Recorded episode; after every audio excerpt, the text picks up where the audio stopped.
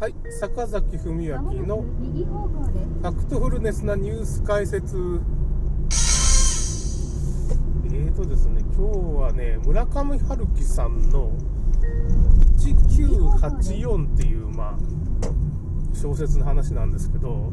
ひょっとしたらどっかでしちゃったかもしれないけど、まあちょっと、その辺の謎について、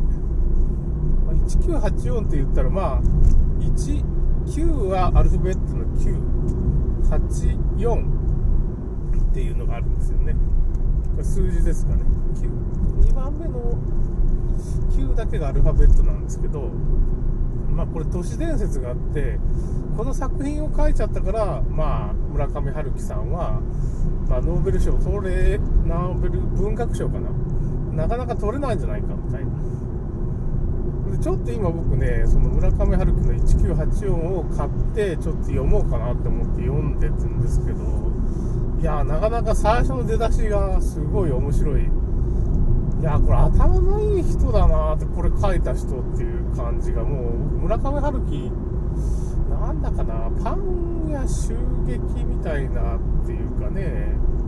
っていう短編をちらっと読んだことあるんですけどまあ1984まあもう古本で買うと安いわけですよ。もう送料、11円プラス送料250円とか、まあ、そんなもんで、1000円ぐらいあったら、まあ、ほとんど。買えちゃうっていうかね、3冊なんですけどね、3冊組の1984っていうのを買って、まあ、今、読んでるんですけど、なかなか面白い。出だしを。出だしだけなんでね、これからどういう展開するのか、なんか不思議な小説だっていう話を聞いたことあるんですけどね。それで、まあ、1984の謎って言ってもあっさり言ってしまうとまあ1984っていうのはまあそのそのデジタル管理共産主義社会っていうものをねその未来社会っていうものをまあ予言してまアマゾンですごい今でもベストレスセラーになってる、まあ、1984ジョージ・オーウェルの、まあ、未来を描いたデストピア小説みたいな。まあ、今のまあ管理社会がこれから始まるんじゃないかっていうふうなことをまあ、ね、言われてますけどね。デジタル管理共産主義社会みたいな、コロナとも関係あるんでしょうけどね、まあ、そういう社会を描いた作品なんで、まあ、今ちょっと読むべき本ではあるんですけど中田さんのねあのなんていうか中田敦彦さんですかね。の YouTube の中田大学っていうやつでまああらすじを見ました。あらすじってこういう話なんだっていう、あらすじを面白おかしくやってくれるんですけどね、まあ、前編後編の動画があって、まあ、それ見たら大体内容わかるっていうになってますね。結構いろんな、あの人、やっぱ結構いいこと YouTube で言ってくれますね。だからまあ、それでまあ話に戻すと、まあ、そう、1984を意識した作品だっていうのはまあ、おそらくそうだと思うんですまだ読ん完全読んでないんでね、出だしだけなんで、わからないんですけど、その題名の1984は、9っていうのは、アルファベットの数え見たら17番目なんですよ。だから、1、これを17という数字に置き換えると、11784っていう数字が出てくるんですよ。あの題名をね、アルファベットを17に置き換えると。この11784っていうのは ISO11784 っていうのを検索すると出てくるんですけど、まあ、この都市伝説みたいな感じで、まあ、ネットに情報が大体探したら出てくるんですけど、まあ、この番号っていうのは、えーとまあ、ISO なんでまあ国際規格みたいな感じで動物用のマイクロチップの国際規格なんですよ。ですね、例の、まあちょっと、あの、ワクチンに入ってると入れるんじゃないかと。日立が結構ね、マイクロチップっても今すごいんですけど、あの、すごく小さくてもう本当に、肉眼でちょっと見えるか見えんかっていうようなチップが日立製作所がね、開発しちゃったんですよ。開発したやつ。あるんです。本当にもうね、埃みたいな。もうゴミより小さいっていうか、すごいちっちゃいやつがあって、ナノテクってやつですよね。ナノテクノロジーってやつなんですけど、まあそういうチップの、まあ動物用のやつですね。動物用のマイクロチップの埋め込みは、まあなんつうのかな、そこを動物に埋め込んで、まあ、狂犬病のね、結局その、ワクチンなんかの履歴とか、その動物がどういう名前で、ブリーダーがなんとか、そういう情報をそのマイクロチップに書き込むっていうことで、まあ、何年か前にも日本政府がそういうことをやりだした。日本政府もね、世界的にもそういうことをやりだしたんですけど、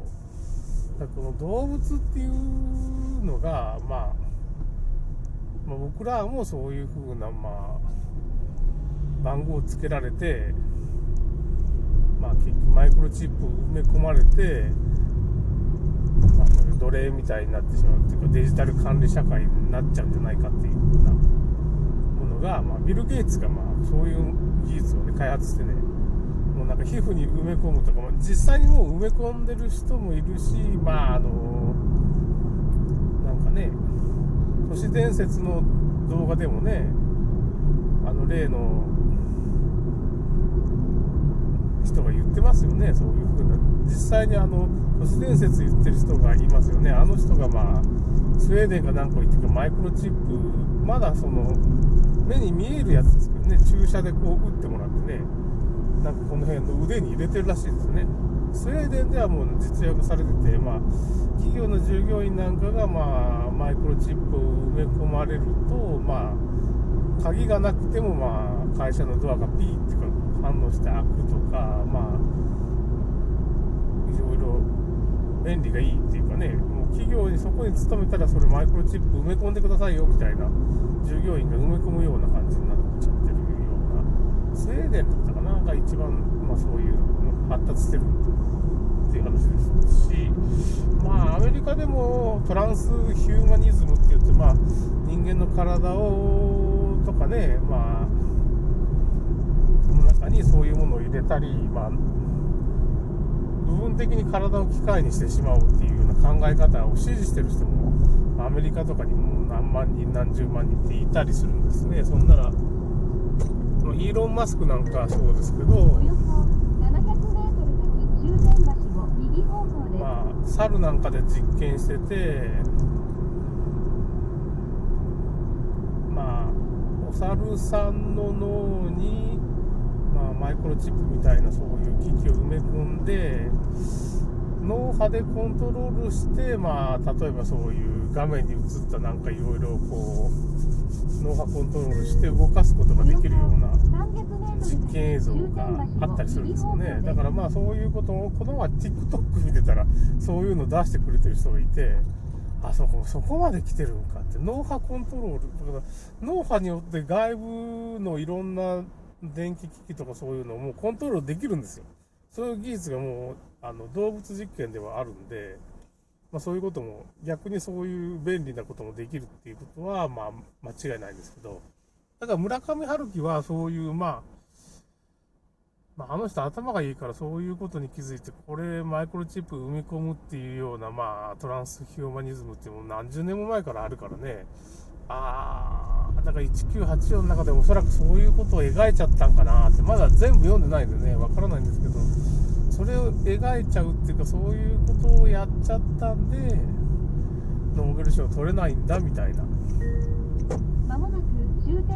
話がある。これが都市伝説ってそれだけの話なんですけどね。それで、今回まあコロナになって、まあ、話題になった、まあ、聖書の、まあ、1コマみたいなね、ヨハネの目視録の何第何章とかに、まあ、書かれてることがあるんですけど、それは結局その、まあなんか10の刻印、獣の数字666なんですけどね、まあ、ビル・ゲイツのそのマイクロチップの特許番号が060006みたいな、まあその、666になってるっていう、まあね、なんか洒落たことになってるんですけど、まあ本当これ実話なんです。これをなんかアメリカで話題になって動画でね、対談してる人が、あれこれ10の数字なんです。このマイクロチップの特許番号がみたいなね、まあそうおしゃれなことをしてるわけです。まあそれで、マイクロチップのに関係する、まあ、聖書の言葉としてはその10の刻印がなければ要する物を買うことも売ることとかそういうことができなくなるよみたいな。売買ができなくなるよっていう風なヨハネの黙示録のね一節っていうのがあるんですよ。これあの僕動画の方にあげたんですけどその村上春樹ニコニコ動画の方にまたあげたんでノートか、まあ、ニコニコ動画で坂崎文明テレビっていうのを探してもらえばあの書いてます。あのね坂崎文明テレビでっていう風なアカウントでやってますんでそっちにも上げてます。